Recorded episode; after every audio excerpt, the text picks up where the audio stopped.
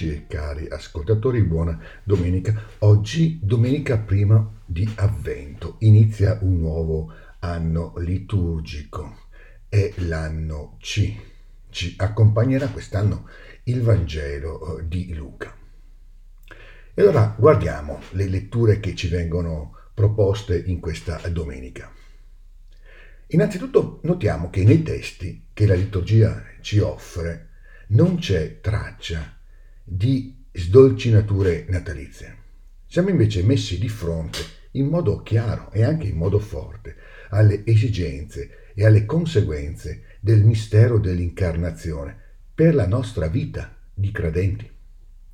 Quasi brutalmente siamo posti di fronte alla vita come un dramma da accogliere e da affrontare con una misura di consapevolezza e di audacia che fa la differenza con un modo invece superficiale di portare e affrontare il compito di diventare sempre più quello che ci suggerisce la Genesi, capitolo 1, essere immagine e somiglianza di colui che ci ha creati, ci ha creati con amore, che si è manifestato anche questo amore in tutta la sua pienezza e profondità nel dono di Gesù il Verbo incarnato.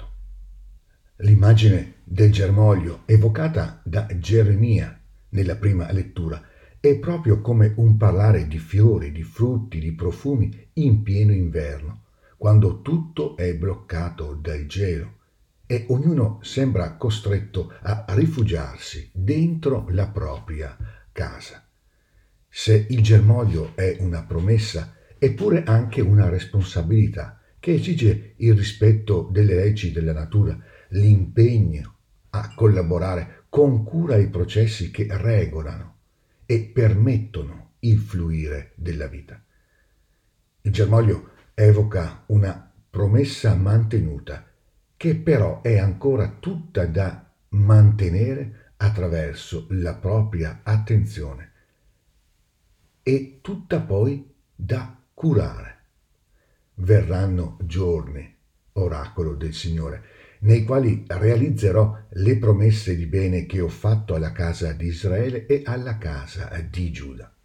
Questo ci dice sempre Geremia nella prima lettura.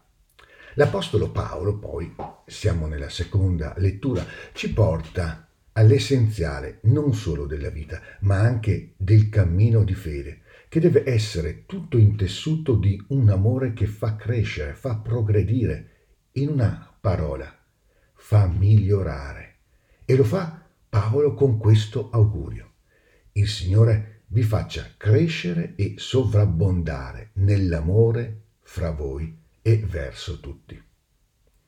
Gesù poi nel Vangelo ci prepara a vivere e a attraversare la crisi come una componente dell'ordinaria crescita insita nel mistero della vita, che ci richiede una dignità e una audacia anche senza pari. Stare in piedi e non lasciarsi piegare invece dalla paura. E poi se, sentite che suggerimento dà.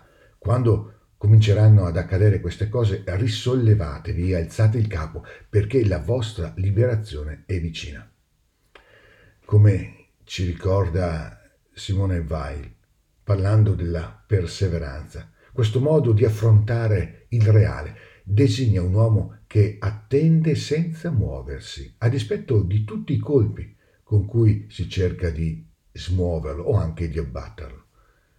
Il cammino di avvento riprende il percorso con un invito all'attenzione, che ci rende capaci poi anche di preparazione.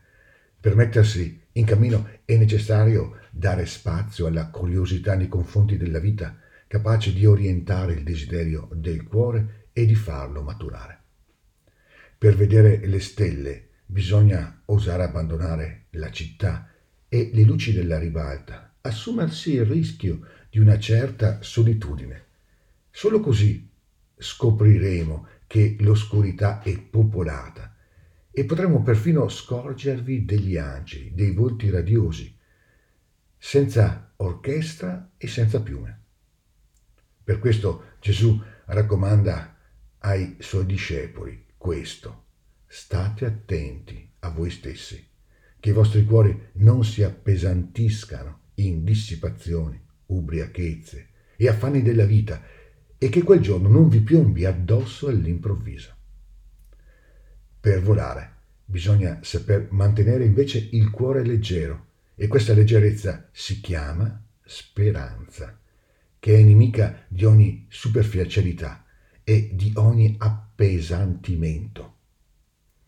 Paolo, scrivendo ai suoi amici di Tessalonica, dice così, possiate progredire ancora di più.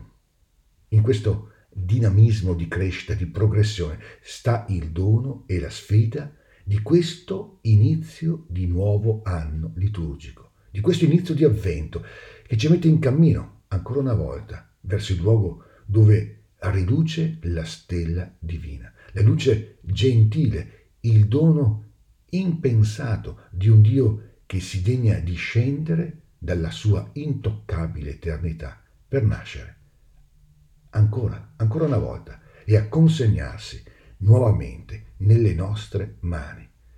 E lo fa con immensa fiducia in tutti noi. E allora buon inizio di avvento, buon cammino verso il Natale. Ogni bene nel Signore e buona giornata.